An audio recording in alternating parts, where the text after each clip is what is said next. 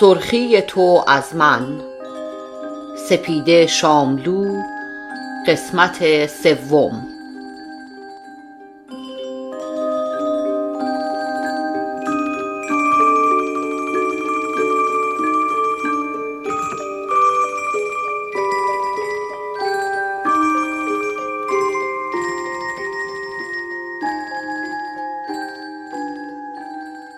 چهارم فروردین ماه ساعت دوازده تا سیزده. امروز بی خودی صبح زود بیدار شده. حالا دراز کشیده خواب و بیدار است و صدای فلوت توی گوشهاش زنگ می‌زند. توی هنرستان چند نفر بیشتر فلوت نمی‌زدند. بهتر از همه سعید و ژاله می‌زدند که عاشق هم بودند. کنار هم که می ایستادند توی چشمهای هم که نگاه می کردند و آهنگ زنبور اصل را که می زدند نگار دلش ضعف می رفت و آنها بیخیال می زدند. انگار هیچ کس آنجا نیست. سرشان را تکان می‌دادند و می‌زدند. سعید و ژاله. یعنی سعید حالا کجاست؟ با هم عروسی کردند. چشمهاش را بسته و صدای فلوت را به وضوح میشنود. صدای زنگ میپیچد توی آپارتمان. صدای فلوت قطع می شود چشمها را باز نمی کند صدای زنگ تکرار می شود ای بابا! پتو را که محکم به خودش پیچیده می‌زند کنار و از جاش بلند می شود گوشی آیفون را بر می دارد. صدایی می گوید فرید خانم از اینجا رفتن. می‌تونم چند دقیقه مزاحمتون بشم دکتر خاجوی هستم دکتر بهروز کی بود چرا نپرسید پرسید با کی کار داشتین من دکتر فرزانه هستم که قبل از شما اینجا زندگی می کردن. لطف می کنین چند دقیقه وقتتون رو به من بدین؟ فرزانه دیگر کیست؟ چه بدبختی است ها. دکتر او چه ربطی به نگار دارد؟ تخت به هم ریخته سینی کنار تخت و کاسه سالاد که خیارهای سس زده به دیوارش چسبیده. جهنم توی اتاق خواب که نمی آید. در ساختمان را باز می کند. مسئله این است پوشیدن یا نپوشیدن. میپرد و از توی کشو یک لباس بلند سیاه در میآورد و مثل کیسه می‌کشد تنش زنگ آپارتمان در اتاق خواب را میبندد در آپارتمان را باز می کند. روبروش زنی میان سال ایستاده با مانتوی سفید و روسری سبز. نگار لبخند می‌زند. بفرمایید. زن نگاهی میاندازد به موکت کف خانه و کفشهاش را در میآورد. من لیلا خاجوی هستم. من هم نگار ماندگار هستم. زن می نشیند روی مبل و نگار هم روبروش. یک بار هم بهتون تلفن زدم. شما گفتین شماره ای ازشون ندارین. نه من شمارهشون رو ندارم. حتما همینطوره. سهرخیز باش تا کام روا شوی. لابد خیلی سهرخیز است که وقت کرده و سایه چشم هم مالیده. زن نگاهی به خانه می اندازد تنها زندگی می کنین؟ نگار سرش را تکان می دهد که بله نفسی می کشد و می گوید دخترشون چشه؟ زن لبخند می زند رژ لب زرشکی مالیده و دندانهاش سفید و ردیف برق می‌زنند. دیگه چیزیش نیست چون مرده. ولی من برای چیز دیگه ای مزاحمتون شدم. سرطان داشت؟ سرطان؟ نمی‌دونم. شاید سرطان هم داشت. نگار تکیه می‌دهد به مبل. دست به سینه می نشیند زن کیفش را باز می کند قوطی سیگارش را در می آورد و یک سیگار روشن می کند شما کار می کنین؟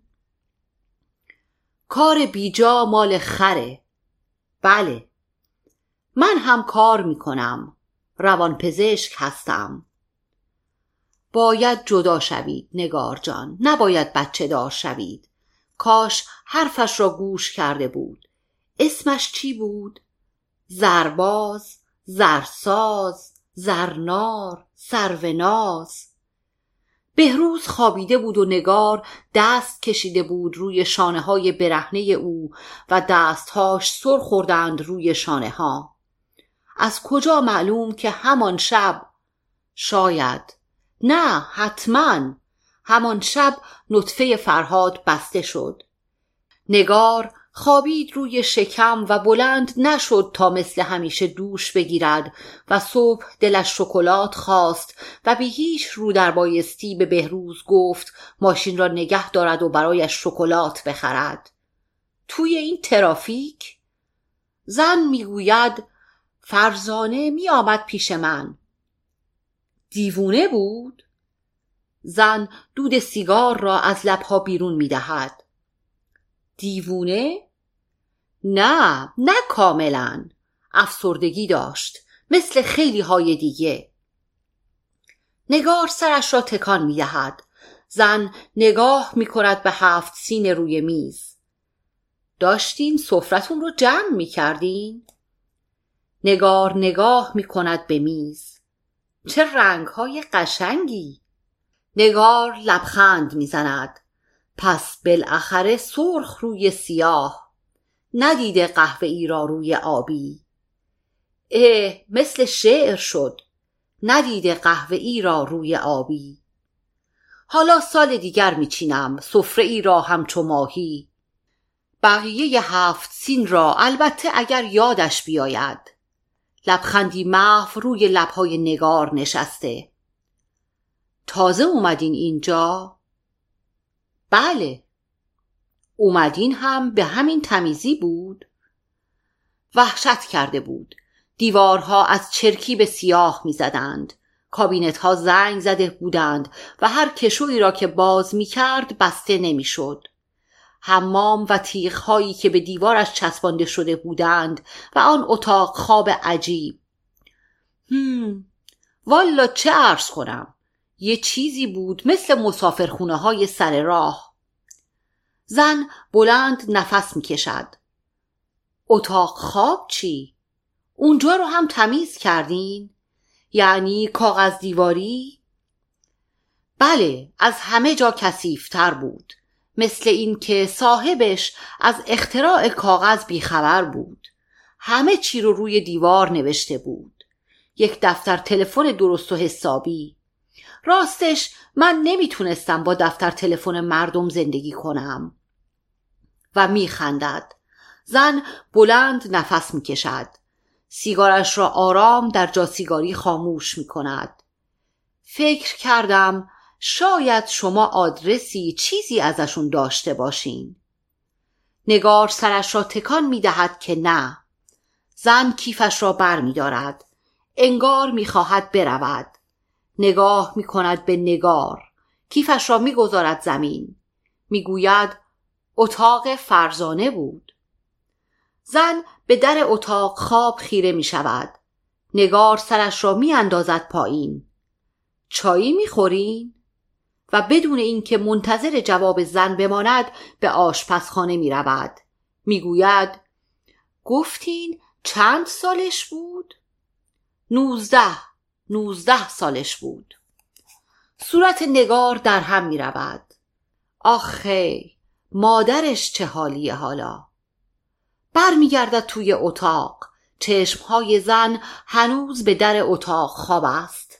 شاید اگر اتاق آنقدر ریخت و پاش نبود شاید نگار زن را دعوت می کرد تا اتاق را ببیند. اما مگر فرقی هم می کرد؟ فرقی هم داشت؟ بهروز گفت چه فرقی می‌کنه پرسیده بود فرهاد آن روز چه کار کرده فرقی هم می‌کرد مگر نه اگر زن صد روز هم در آن اتاق می نشست دخترک زنده نمی‌شد. می‌گوید می‌خواین اتاق خواب رو ببینین؟ زن لبخند می‌زند. حالا دیگه فرقی نمی‌کنه. راستش خیلی دلم می‌خواست اتاقش رو ببینم. شاید می‌شد نشونه ای پیدا کنم. فرزانه عادت داشت روی دیوار اتاقش بنویسه. زن سکوت می کند. گفتین چی شد؟ زن همینطور که به لیوان چای نگاه می کند می گوید نگفتم خودکشی کرد خودش رو از برج میلاد پرت کرد پایین.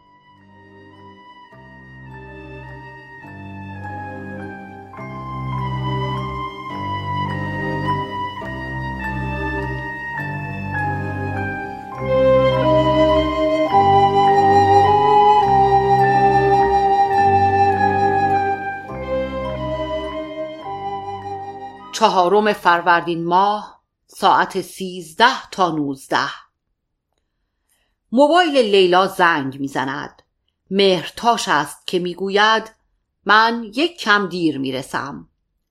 لیلا وقتی می‌رسد مطب یک راست به اتاق خوابش می‌رود. این اتاق را برای خودش درست کرده است و گاهی شبها هم همانجا میماند.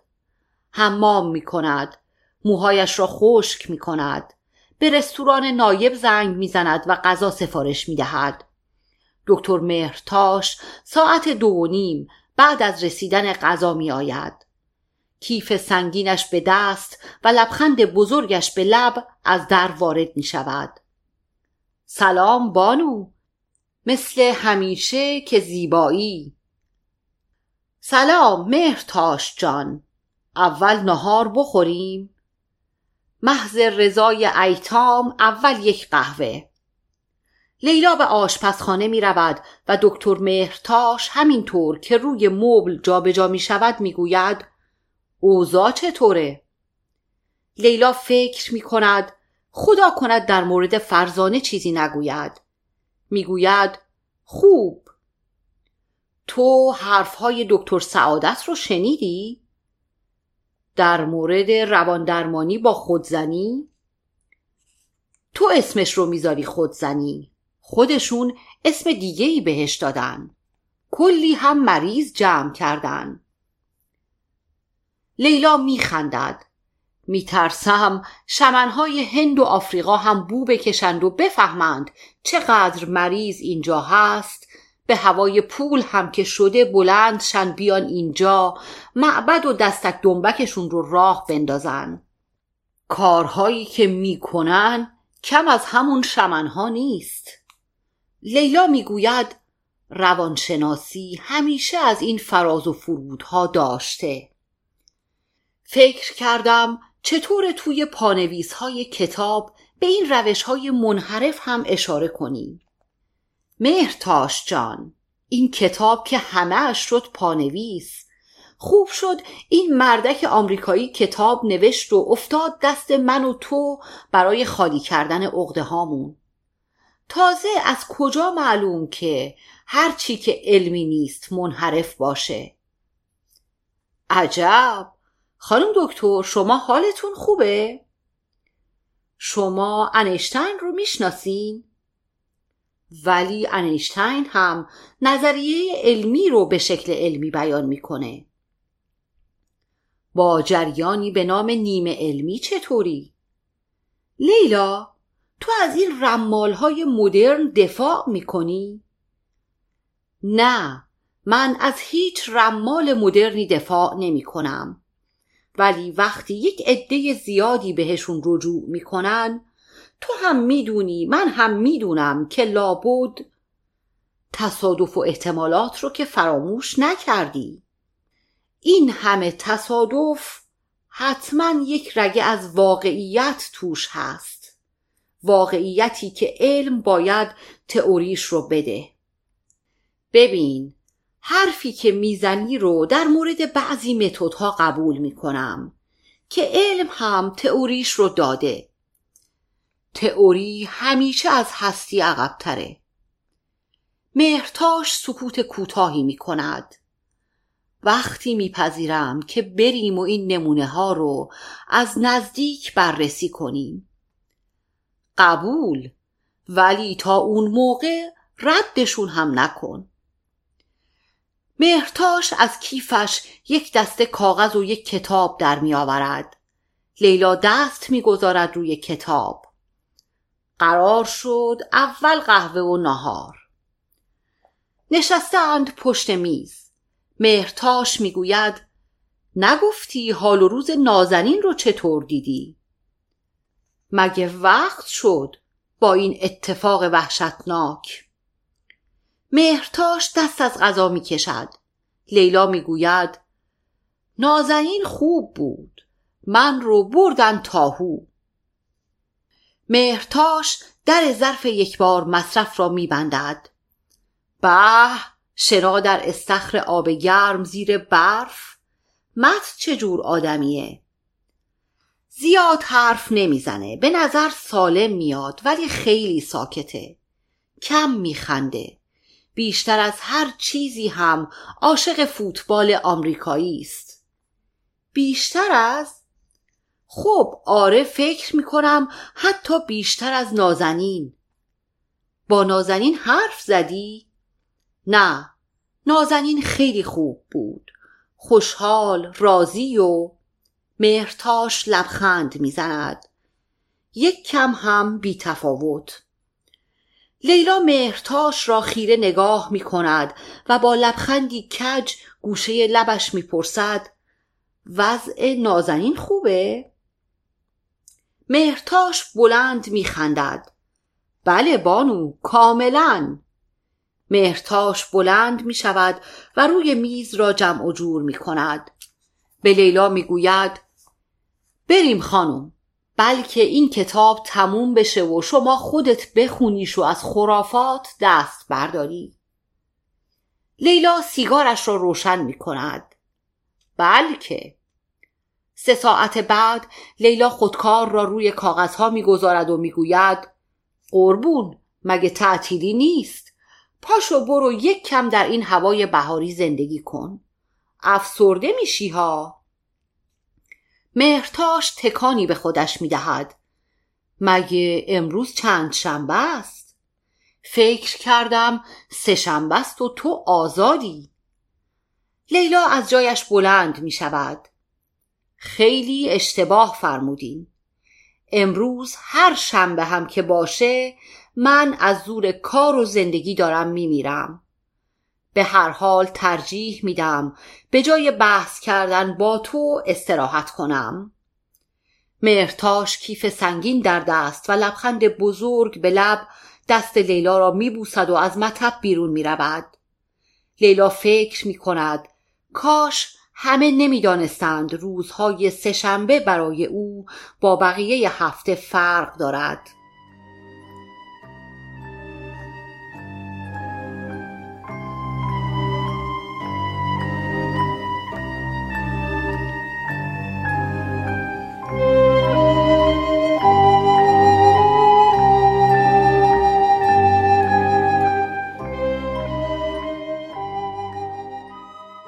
چهارم فروردین ماه ساعت نوزده تا بیست و یک.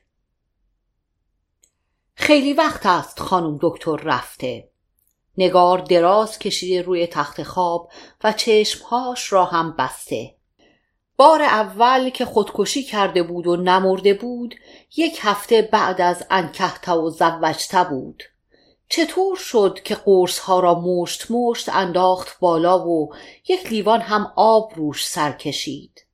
یادش نمی آمد. شب زفاف که بهروز چیزی به روی خودش نیاورد آورد. اولین بار که گفت کی بود؟ هفته اول؟ چی گفت؟ از یارو گفت. سرمای بیمارستان با آن کاشیهایی که روزی سفید بودند و به خاکستری می‌زدند هنوز توی تنش و صدای پاهایی که دور و نزدیک می شدند هنوز توی گوشهاش است. آن لوله دراز را یادش نمی آید ولی گلوش تا یک هفته زخم بود. بهروز چه کار کرده بود؟ توی آن دو شبی که بیمارستان بود و توی کما؟ کما چه می‌داند؟ شاید چیزی یادش نمی آید نه از آن دو شب نه از هفته قبلش. چشمهاش سنگین می شوند توی پارک است. فرهاد می و بازی می کند بهروز کنار مردی که کلاهی بلند به سر دارد و ردای ارغوانی بردوش راه می رود. او ایستاده بالای برج روی میله آهنی بلندی و انکبوت شده که نمی افتد دختری خودش را از پشت سر او پرت می کند دیوارهای اتاقش خونی شده اند. نگار توی خیابان می دود و دنبال نقاش می گردد برف می آید او نشسته کنار جوی خیابان. موشها می دوند و او پرمنگنات بالا می آورد دیوارهای اتاقش بوی پرمنگنات می دهند دختری کوچک دنبال او می دود این کوچه را می شناسد ساکی روی دوش انداخته. دختر به ساک او آویزان شده. نگار بر می گردد دست دختر را از ساک جدا می کند دختر را پرت می کند و می رود دختر نشسته توی کوچه. موهاش نارنجی است. ریخته روی صورتش و صورتش معلوم نیست. صدا می‌زند. آجی. سرش گیج می رود چشمهاش را باز می کند دیوارها میچرخند و سرخ شده اند. سایه لرزان و آبی درشت شده و سرخ. سفیدی دیوارها زیر سرخی خون و پرمنگنات کمرنگ جلوه می کند چشمهاش را می بندد.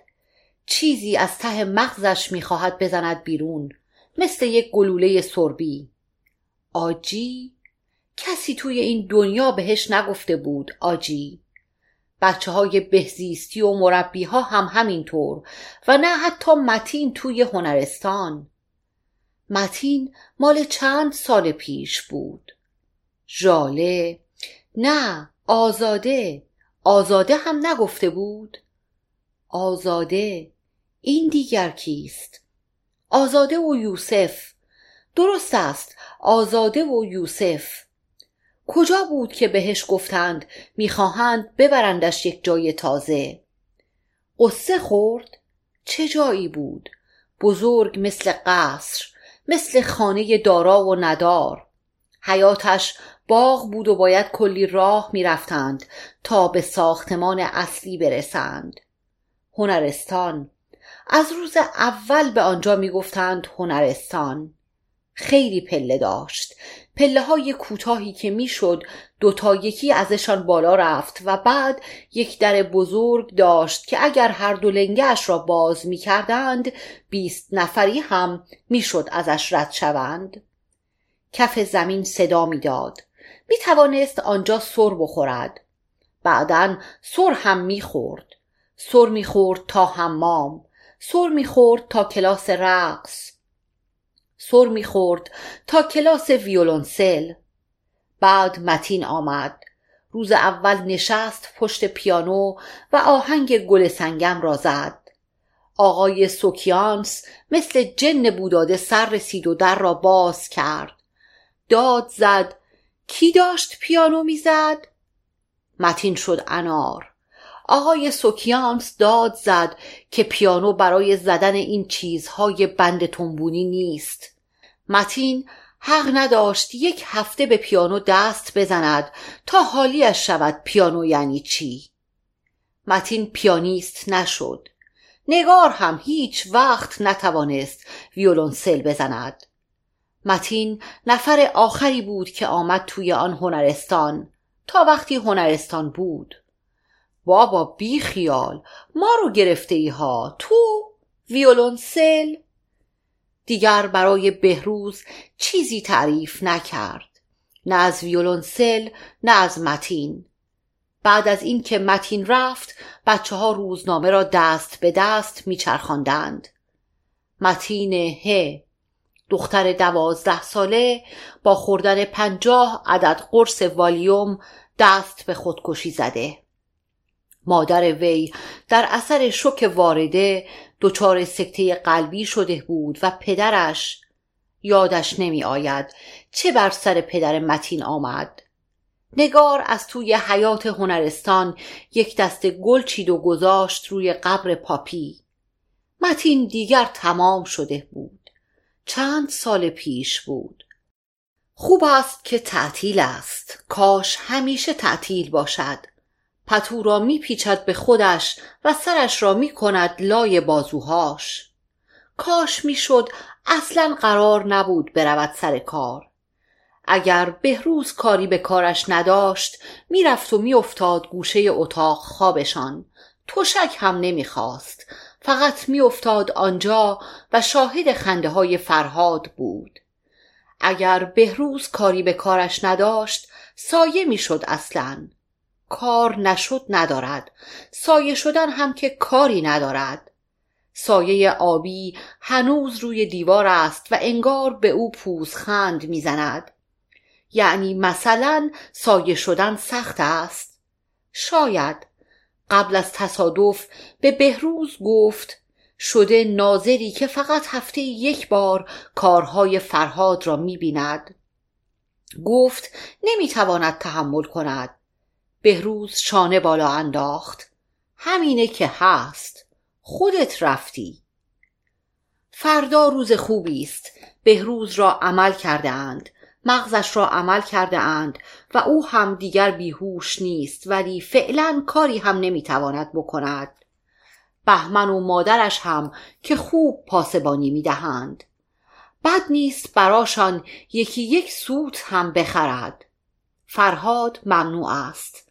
اول ماه هم نیست که بخواهد برود و کرای خانه بدهد یا بگیرد. همه چیز عالی است. می‌تواند بخوابد. می‌تواند بلند نشود. غذا هم لازم نیست بخورد. آنقدر ذخیره چربی دارد. اوهوی شطور! شطور؟ توی باغ وحش که دیده بود حتما. آخ اون فیلم چی بود؟ خوبه که تلویزیون و هیچی هم ندارد. می‌تواند همینطور بیفتد و بماند توی رخت خواب. فقط اگر بلند شود و پرده را کیپ کند خیلی خوب است. آن وقت این شعاع باریک نور که مثل تیغ از لای پرده میتابد تمام می شود تیغی که هوا را از توی کوچه می برد تا توی اتاق او. اگر فقط بتواند بلند شود و پرده را کیپ کند چقدر به خودش می‌گوید قبل از ولو شدن این کار را بکند تا بعدا گرفتار نشود. زنگ می‌زنند ای بابا حالا این خانه که اصلا آرامش ندارد. زنگهاش از خانه بهروز هم بیشتر است یا تلفن است یا در که مدام زنگ می‌زند. نه هیچ کس قرار نیست بیاید هیچ کس قرار نیست به او سر بزند کی دستش را گذاشته روی زنگ و با سماجت فشار می دهد؟ صدای زنگ تند و تیز است و تا مغز استخوان آدم را می لرزاند. شاید هم فقط مغز استخوان نگار را می سوزاند. زنگ خانه خودشان خانه بهروز نه خانه بهروز و فرهاد چطوری بود؟ بهروز که هیچ وقت زنگ نمی‌زد. کلید میانداخت و میآمد تو. او به بهمن هم آدرس نداده. پس حتی فرشته ای حامل پیام های بد هم نمی‌تواند باشد. کدام فرشته حامل پیام های بد است؟ ازرائیل، میکائیل، جبروت کی بود؟ طرفهای آمدن بهروز که می‌شد دلش می‌خواست کلید داشت و می‌توانست در را قفل کند ولی به شرطی که بهروز نفهمد او در را قفل کرده. یک جوری که انگار خدا خودش این کار را کرده که بهروز ساعتها پشت در معطل شود. ساعتها روزها سالها شاید حالا بشود ولی دیگر فرقی هم می کند نه. حالا دیگر بهروز هم نمی‌خواهد بیاید. افتاده روی آن تخت سفید و شده یک سر و کله باند پیچی شده. بدون اینکه بتواند حرف بزند. حرف که می‌تواند بزند ولی نه از آن حرف های مفید که یعنی استدلال کند و بگوید توی پانزده دقیقه چه کارها که نمی شود کرد. پس چرا گورش را گم نمی کند صبح هم بی خود در را باز کرد. باید یادش بماند با هیچ کس کاری ندارد. این احمقی که دستش را گذاشته روی زنگ نمی‌داند این در باز شدنی نیست. نه ممکن نیست. دستها را کش و قوس می دهد چشمهاش را ولی باز نمی کند قلط می زند و روش را می کند به پنجره. آجی. آجی او را یاد آدامس می اندازد به آدامس معتاد شده بودند و توی کمدشان یک عالم آدامس بود.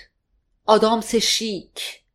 کمدشان نه در را باز نمی کند ساعت چند است؟ چه فرقی می کند چرا مثل احمقها توی اتاق خوابش ساعت گذاشته؟ ساعت مال خوابگاه است آن هم روبروی تخت نگار. مثل جغد متین خوابیده بود. همه بچه های خوابگاه هم خواب بودند. نگار هم خواب بود که آمدند. هفته آخر بود. همان هفته ای که متین می آمد و توی تخت او می خوابید چرا آن شبها را نشمرد؟ نگار تا صبح بغلش می کرد چند تا سایه بودند که آمدند بالای سر متین و متین هم آرام و بی صدا با آنها رفت. صدای نگار در نیامد. از لای پلکهاش نگاه کرد ولی تاریک بود و نفهمید جنها او را بردند یا پریها. هر کی بود حالا وقت این فکرها نیست. باید بخوابد. باید خوابهاش را توی یک کیسه طلایی ذخیره کند و صبح روز اول که خواست برود پیش آقای عطری در کیسه را باز کند خواب را بو بکشد و سیر شود. باید بتواند روز اول صبح زود به موقع برود پیش آقای عطری. چرا صبح ها نمی تواند از جاش بلند شود؟ شاید هم حالا دیگر بتواند. می تواند حالا دیگر از مار خبری نیست. نه در را باز نخواهد کرد. هیچ ماری توی روده اش نمی پیچد و می تواند بلند نشود تا فردا و فردا هم بلند نشود تا فردا و باز هم. صدای زنگ خفه شده. نگار بلند می شود تا پرده را هم کیپ کند و راحت بخوابد. زیر نور چراغ گازی کوچه مرد را می‌بیند که کت و شلوار تیره پوشیده و سوار ماشینی خارجی و سفید می شود. نه حتما این مرد نبوده که زنگ خانه او را زده. نگار نمی شناسدش پرده را کیپ می کند خودش را می اندازد روی تخت خواب. پتو را می کشد روی سرش. چشمهاش را می بندد چه خوب که همه جا تعطیل است خواب می‌بیند در جاده برفی راه می‌رود جلوتر ماشینی ایستاده سیاه و بزرگ دستی از پنجره بیرون می آید و خاک سیگارش را می تکاند. از توی ماشین صدای فلوت می آید. نگار می خواهد برود طرف ماشین. سردش است. لیز می‌خورد و پتو را محکمتر دور خودش میپیچد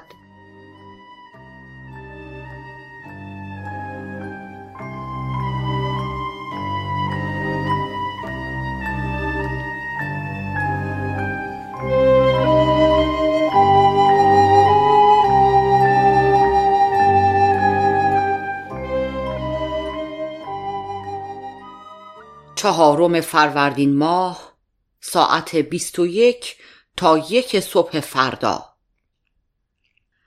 لیلا به طرف خانه رانندگی می کند. از پخش صوت موزیکی آرام پخش می شود. باران نم نم می بارد و لیلا نمی تواند آسمان را ببیند. می‌داند داریوش با مهناز بوده است. هفت سال است داریوش. هفته ای یک روز به خانه مهناز می رود و شب هم همانجا می ماند. ماه اول وقتی به خانه برمیگشت بوی عطر شانل می‌داد. اما بعد از چند ماه یاد گرفت خانه مهناز دوش بگیرد. موهایش را خشک کند و بی هیچ اثری از آن عطر شانل به خانه بیاید. اما داریوش متوجه نشده که مهناز هر بار چند تار موی بلند مجعد سیاهش را روی کت او جا می‌گذارد. لیلا هرگز به این موضوع اشاره ای نکرده. هر سهشنبه شب وقتی تارهای مو را روی کت داریوش می‌بیند اطمینان پیدا می کند که پارانویا ندارد و وقتی داریوش با آب و تاب از جلسه خسته کننده ای که داشته برایش حرف می‌زند لیلا فقط نگاهش می کند داریوش معمولا چند سگ پدر و مادر هم چاشنی خمیازه ای طولانی می کند و لیلا لبخند می‌زند.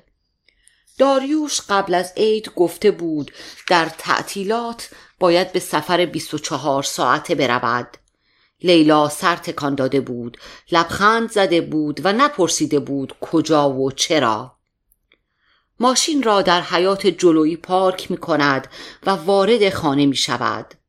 عطر یاس همه جا پیچیده است. فکر می کند پس امروز خورشید حوصله داشته که گلدانها را پر از گل کند. صدای داریوش از اتاق خودش می آید که ناله می کند مریضم لرز کرده ام لیلا دلش می‌خواهد نفسش را محکم و با صدا از توی لبهایش بیرون بدهد.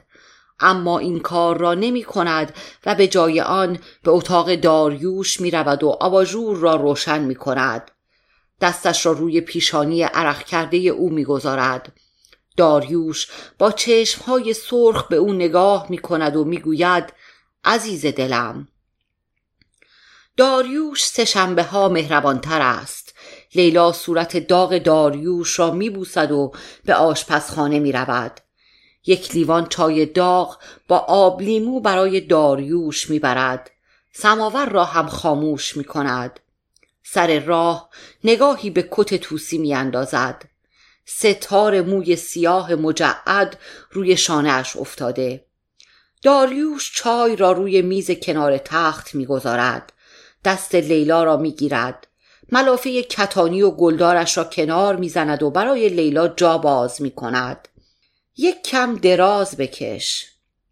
لیلا لبخند می‌زند. بعد جنس. می‌خوای منو مریض کنی؟ و ملافه را روی داریوش می‌کشد. می‌گوید ملافه نو مبارک. داریوش او را نگاه می‌کند. ملافه کتونی راحت تره. آدم با ملافه ساتن فکر می‌کنه داره روی زمین یخ سر می‌خوره. لیلا ساکت است و او را نگاه می‌کند. داریوش می نشیند و به پشتی تخت تکیه می دهد. روزنامه داریم؟ یک کم استراحت کن بعد پاشو بیا تلویزیون ببین به جای روزنامه لیلا دستش را به آرامی از دست داریوش بیرون می کشد و به اتاق خودش می رود. لباسش را عوض می کند. جلوی آینه می نشیند. پنبه را به شیر پاک کن آغشته می کند. به خطوط دور چشم ها روی گونه ها و پیشانی دست می کشد و به تصویر خودش در آینه خیره نگاه می کند پنبه شیر پاک کن را آرام روی صورت می کشد دست می کشد روی خط میان ابروها. کرم ضد سیاهی را بر می دارد و آرام روی حلقه تیره دور چشم می کشد لبخند می زند پنبه را به ژلی آغشته می کند و دوباره صورتش را پاک می کند. کرم دور چشم و کرم شب را آرام روی صورت می‌زند و پوستش را با آنها ماساژ می‌دهد. رژ لب صورتی خوشرنگی به رنگ پیراهنش به لبها می‌زند و از اتاق بیرون میآید. سرور از اتاقش بیرون آمده و میز شام را حاضر می کند لیلا به او می‌گوید خب رحیم جونت هم که نمیره سفر. سرور سرخ می شود لبخند می‌زند و می‌گوید بله خانم. لیلا دستی به شانه سرور می کشد مادر جون چطوره؟ والا چی بگم خانم؟ درست و حسابی غذا نمی‌خوره. لیلا نگاهش می کند سر تکان می دهد و به اتاق تلویزیون می رود می نشیند و کنترل تلویزیون را در دست می گیرد کمی بعد داریوش هم می آید می گوید از نازنین خبری نیست؟ لیلا همینطور که کانالها را عوض می کند می گوید نه گفتم میره لاس وگاس که. آهان داریوش روزنامه را از روی میز بر می دارد. راستی قرارداد خونه زعفرانیه تموم شده. کی آگهی بدیم؟ اول با مستجر حرف بزن ببین می‌خواد بره یا نه. فکر نکنم بمونه. امسال خب حالا ازش بپرس. داریوش می‌گوید جا و ساکت می شود سرور صدایشان می کند که شام حاضر است سر میز شام لیلا می‌گوید رفتی بلیت بگیری؟ بلیت کجا؟ ای بابا چند دفعه باید توضیح بدم اگر نمی‌خوای بری به نازنین خبر بده اون هم بفهمه باید چی کار کنه خانوم اونجا آدمهایی هستند به اسم لیلا دست داریوش را نوازش می کند آقا برای بار دهم. نازنین گفت برای گرفتن این وام خودت باید بری. وکیل نمی‌تونه براتون انجام بده. شام خورده اند. داریوش به اتاق خودش رفته و لیلا هم در اتاق خودش است. پیراهن خواب ساتنش را می پوشد خودش را زیر ملافه ساتن سر می دهد و بدنش از لمس پارچه نرم و خنک لذت می برد. عینک مطالعه را به چشم ها می زند و کتابی از کنار دستش بر می دارد تا بخواند. بعد از خواندن چند خط عینکش را بر می دارد و کتاب را هم سر جایش می گذارد. آباژور را خاموش می کند نفس عمیق می کشد و چشمهایش را می بندد. چند دقیقه بعد بلند می شود و در اتاقش راه می رود. به آشپزخانه می رود و در یخچال را باز و بسته می کند. به اتاقش برمیگردد و شماره تلفن مهرتاش را می گیرد. ببخشید بد موقعی زنگ زدم؟ نه خیر بانو هیچ موقعی بد موقعی نیست. مهرتاش از فرزانه خبری نشد. مهرتاش میخندد. این موقع شب نه خیر. خوابم نمی‌بره. این که کاری نداره. بی زحمت پاشو برو انباری اون گزارش هایی رو که گفتی پیدا. از دست تو. هر دو سکوت کرده اند. لیلا سیگاری روشن می کند. ملافه را روی نوک پاهاش می کشد و می گوید می خواستم ریلکس کنم. نتونستم. مهرتاش ساکت است. لیلا مکث می کند. بدن از هم پاشیده شده فرزانه رو دیدم. ادامه دادم. گفتم باید این بدن رو جمع کنم و بگذارمش توی چمدون آشغالها. خم شدم تا فرزانه رو بلند کنم. تنش از دستم سر خورد و تکه تکه شد. لیلا ساکت می شود. مهرتاش آرام می گوید بانو. لیلا ادامه می دهد. تکه های گوشت به دست هام چسبیدند. بعد خودم رو دیدم که دارم پرت میشم و جریان هوا با سرعت نمی‌دونی با چه سرعتی از بینیم رد می‌شد. به داخل بدنم توجه کردم. دیدم جریان هوا با سرعت از تمام رگهای بدنم رد میشه و اونها رو پاره می‌کنه. پوست داخلی بینیم کنده شده بود و خون از همه جای تنم میریخت توی تنم. توی شکمم لوله درازی بود که قطع قطعه می‌شد. سعی کردم بینی و حلقم رو روی جریان هوا ببندم. نتونستم. سعی کردم ریم رو خالی کنم اما نایژک ها ترکیده بودند و تنم روی زمین افتاده بود. پاهام کوتاه شده بودند دستام از هم باز شده بودند و موهام با ریشه های روسری قاطی. خیلی وحشتناک بود. مهرتاش با صدایی به آرامی صدای مادری که برای کودکش لالایی می‌خواند می‌گوید بانو چرا اینقدر بهش فکر می‌کنی؟ مگه اولین مریضت بود؟ مگه اولین بارت بود که یه صحنه وحشتناک دیدی؟ هر دو سکوت کرده اند مهرتاش می‌گوید لیلا من باید باهات بیشتر حرف بزنم مشکل تو فقط این نیست. خسته ای حساس شدی. باید یک کم فکر خودت باشی. لیلا پشت تلفن پوزخند می‌زند و سیگارش را که خاکستر بلندی پیدا کرده خاموش می کند اذیتت کردم. ببخشید. تو نمی‌تونی من رو اذیت کنی. حتی اگر خودت بخوای. حالا چراغ رو خاموش کن. لازم نیست که ریلکسم بکنی.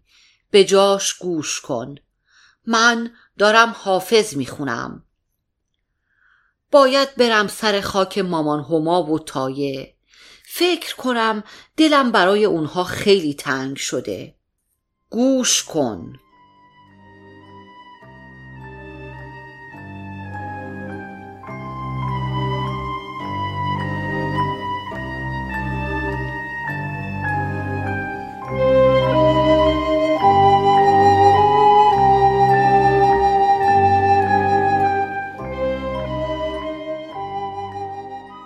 پنجم فروردین ساعت هشت تا دوازده.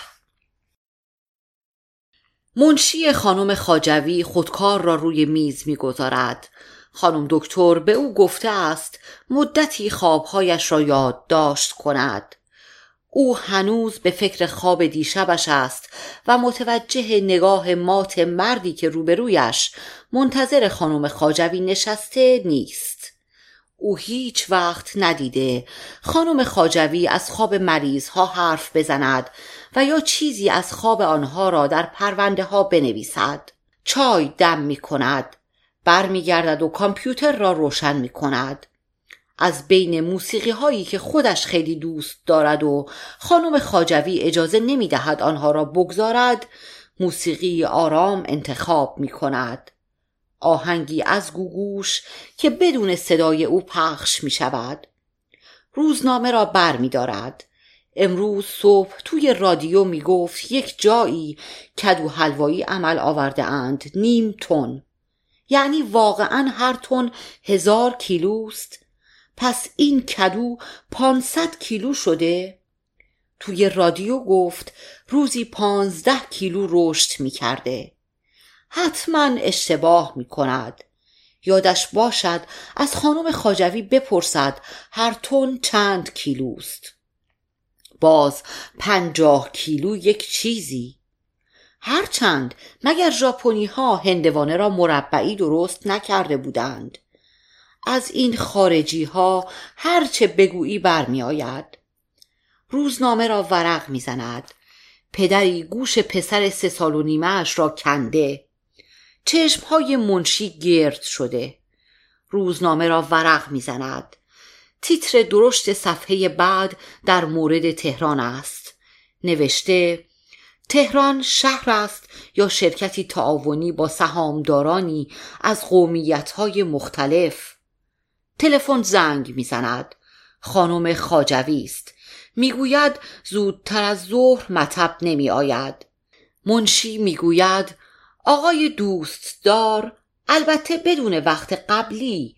اینجا هستند و می‌خواهند ایشان را ببینند. در ضمن اینجا پرونده هم ندارند.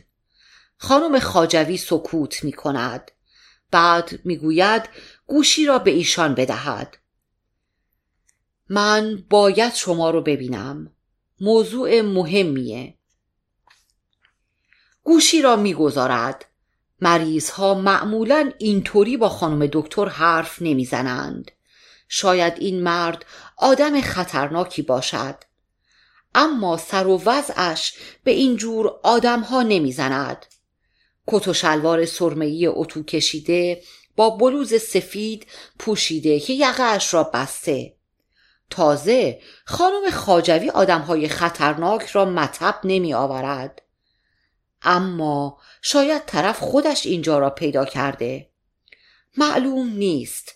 نکند بهش برق وصل کرده باشند و حالا عصبانی باشد. یا هم می‌خواسته خودکشی کند و خانم خاجوی نگذاشته. نکند شوهر یکی از این خانم ها باشد. شاید شوهر آن خانم باشد که در را باز نکرده می‌زند زیر گریه و همه اش از عشق و عاشقی می‌گوید یا بدتر از آن اگر شوهر خانم چی بود؟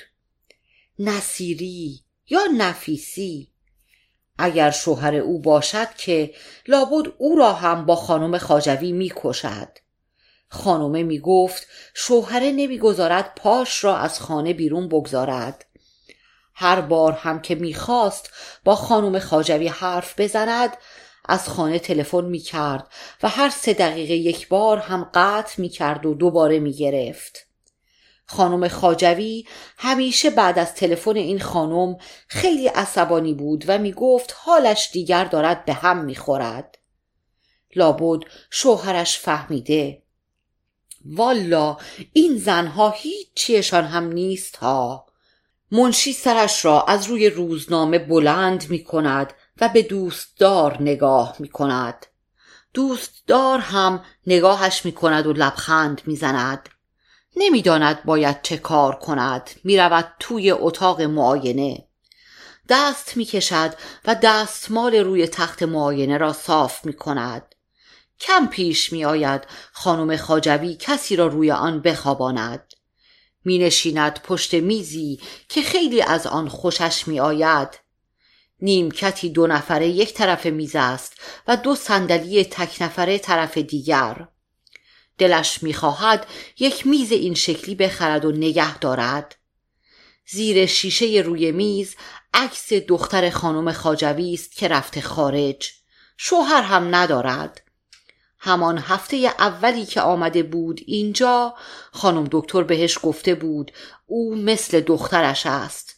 کم کم هم باید توی جلسه های مشاوره بیاید بنشیند یا داشت بردارد تا بتواند بیشتر به او کمک کند. به گلهای سرخ و یاس زرد دست می کشد خانم خاجوی به او گفته میز او نباید بدون گل باشد. او هم تا حالا مواظب بوده. از پشت میز بلند می شود و راه می رود اتاق هفت قدم است و سه دیوار دارد. دیوار چهارم تمامش شیشه است و مشرف به حیات خلوت است. خانم خاجوی آنجا را پر از گلدانهای سبز کرده است. او اسم هیچ کدامشان را نمی‌داند. چند تا از همین ها را توی حیات خودشان هم دارند و مادرش و گاهی هم پدرش می‌روند توی حیات و با آنها ور می‌روند اگر مرده بخواهد به او حمله کند بیتواند برود توی حیات خلوت و داد بزند در حیات خلوت را باز می کند ولی اگر دزد باشد یک دزد معمولی که فقط بخواهد آنجا را خالی کند چی؟ جواب خانم خاجوی را چه بدهد؟ یا اگر فقط بخواهد از پرونده ها سر در بیاورد؟ آره شکلش به آدمهایی که می‌خواهند از همه چی سر در بیاورند می‌خورد. همین الان هم دست بیاندازد می‌تواند هر چند تا پرونده که خواست را از توی کشو در بیاورد. یک بار دیگر اتاق را قدم می‌زند. در را باز می کند و بر می گردد توی حال صاف پشت میز می نشیند و به مرد نگاه هم نمی کند پرونده را سه بار ورق می‌زند و دانه دانه آگهی هایش را می‌خواند.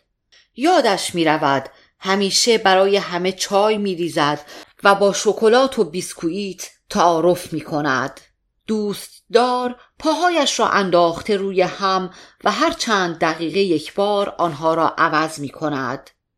به روزنامه های روی میز دست نمی‌زند و منشی سنگینی نگاهش را روی خود احساس می کند. یک کلمه هم حرف نمی‌زند. شاید لال شده. اصلا کی می‌داند یکی از علائم بعضی از بیماری های بعضی از این آدم ها همین نباشد که قبل از حمله به یک زن اول لال بشوند. توی روزنامه ها همه می نویسند آدم ها قبل از اینکه آدم بکشند یک عالم علامت دارند. چه می‌داند؟ مثلا بیجه همه اش سگ می کشته علامت همین چیز هاست دیگر. پدرش هم خیلی علامت ها دارد حتی مادرش.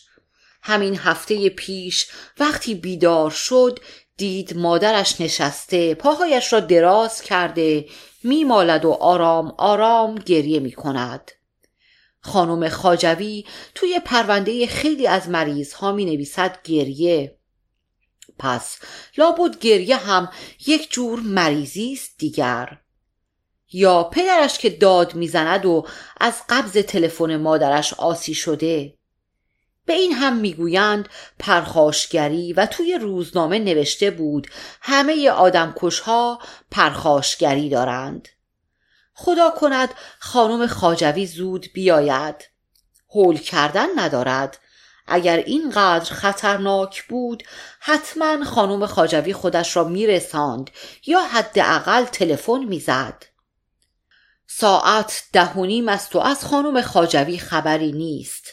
منشی تصمیم می‌گیرد با او تماس بگیرد. شماره موبایل را می‌گیرد. در دسترس نیست. شماره در شبکه موجود نمی باشد کد مورد نظر موجود نمی باشد و معنی همه این حرف ها این است که او باید شماره بگیرد. بگیرد تا شاید گوشی خانم دکتر زنگ بخورد و تازه باید دعا کند که بعد از یک زنگ قطع نشود یا اینکه بعد از دو زنگ آزاد بوغ اشغالی ریز جای بوغ آزاد را نگیرد. بوغهای آزاد و بوغهای اشغال هر شب توی خوابهای او تکرار می شوند. عرق می کند.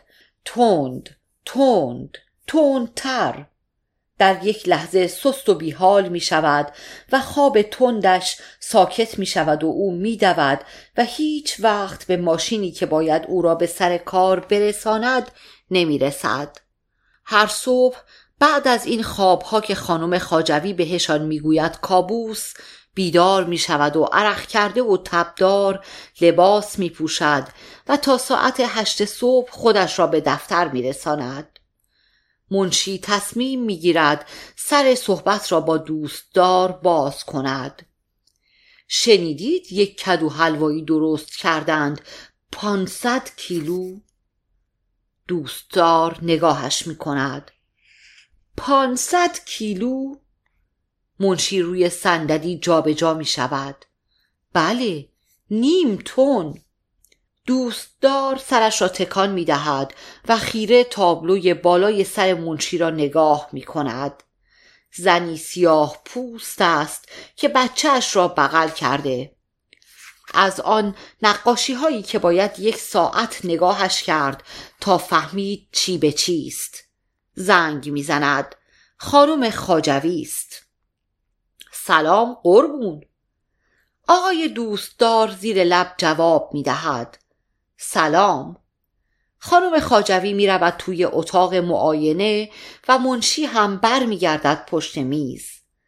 مرد هم می نشیند روی مبل. سرش را می اندازد زیر و انگشت های دو دستش را در هم قفل می کند منشی می گوید بفرمایید لطفا. خب خدا را شکر به خیر گذشت. منشی می نشیند و شماره خانهشان را می گیرد بوق بوق بوق. مادرش است که با خاله اش حرف می‌زند. ولی حالا که دیگر لنگ ظهر است و آنها هم تا حالا صد دفعه حرفهاشان را زده اند. دوباره شماره می‌گیرد. بوق بوق. قطع می کند اما گوشی هنوز دستش است و دستش روی شاسی تلفن که آقای دوستدار از اتاق معاینه می آید بیرون و بدون اینکه چیزی به او بگوید از در بیرون می رود. خانم خاجوی پشت سر او از اتاق بیرون می آید. به منشی لبخند می زند و می گوید چاییت حاضره؟ بله الان می ریزم. منشی می رود توی آشپزخانه و از همان جا می پرسد این کی بود خانم دکتر؟ خانم خاجوی سیگارش را روشن می کند و می گوید نمی‌دونم. یکی که می‌خواست حرف بزنه و نزد. خانم خاجوی بر میگردد به اتاق خودش و منشی که چیزی دستگیرش نشده با چای پشت سرش. خانم خاجوی می‌گوید آقای مهرتاش رو بگیر. ساعت دوازده ظهر است و خانم دکتر مرخصش کرده است. امروز فقط یک مریض دارند. آن هم ساعت شش و نیم. اسمش هومان است. پسری که می‌خواهد دختر شود. جلل خالق. یادش باشد برای مادرش تعریف کند. ساعتش را میبندد دست راست و لبخند می‌زند. منشی بعضی چیزها را برای مادرش می‌گوید. مادرش با چشمهای گرد نگاه می‌کند و می‌گوید جلل خالق. زیر کتری را خاموش می‌کند. نگاهی توی دستشویی میاندازد و کیفش را بر و راه میافتد. کوچه درازی است که باید آن را تا ته برود و بعد از خیابان رد شود. باز کمی پیاده برود تا برسد به ایستگاه اتوبوس. دیروز مادرش رفته بود پیش فالگیر و برایش فالی قیابی گرفته بود. فالگیر یک رمز داده که باید روزی هفتاد و شش مرتبه بگوید. همینطور که کوچه را می رود زیر لب رمز را می گوید و حسابش را با بندهای انگشت ها نگه می دارد. به ایستگاه اتوبوس می رسد. خیابان خلوت است و اتوبوس فقط چند دقیقه بعد جلوی پای او می ایستد. قسمت مردانه خلوتتر از زنانه است با این حال جا برای نشستن هست می نشیند و خیابان را نگاه می کند پشت سر هم چند خمیازه می کشد و خیلی زود خوابش می برد. بیدار که می شود ایستگاه آخر است. پیاده می شود مادرش سفارش کرده سر راه دو کیلو بادمجان بخرد. بادمجان ها پلاسیده و کرمو هستند. نمی‌خرد. خیابان را تا ته می رود و بعد هم کوچه را. کلید را در می آورد و در خانه را باز می کند کفشهایش را توی راه رو در می آورد تک پله را بالا می رود و در اتاق جلویی را باز می کند مادرش نشسته روی زمین تکیه داده به پشتی و با تلفن حرف می‌زند. منشی سرش را تکان می دهد.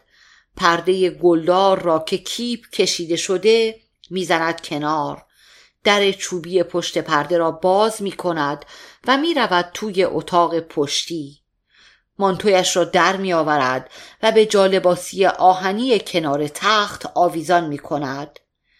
مادرش تلفن را قطع می کند. چه زود اومدی؟ آره کار نداشتیم. بیا بشین کارت دارم. چشم. بزار لباسم رو عوض کنم. پیراهنی گشاد پوشیده. در اتاق پشتی را میبندد. پرده را می‌کشد و می نشیند روبروی مادر. خالت بود. خب. شهناز خانوم زنگ زده به خالت. منشی چشم از دهان مادر بر نمی دارد کی؟ صبح زنگ زده و اول پرسیده تو چی کار می‌کنی؟ خاله نگفته کار می‌کنم که. نه بابا حواسش هست. گفته خونست و میره کلاس زبان. خب. گفته قرار بذارین که می‌خوایم بیایم برای پرویز صحبت کنیم. منشی لبخند می‌زند. تا خود صبح خواب پدرش را می‌بیند که جریمه شده. بس که یاد نمی‌گیرد مسافر را توی ایستگاه سوار کند و پرویز به پدر او می‌گوید باز سال نو شد و شما کرایه را بالا بردید. تصمیم می‌گیرد به خانم خاجوی بگوید دنبال منشی بگردد. پرویز یک مغازه گلفروشی دارد و وضعش هم خوب است.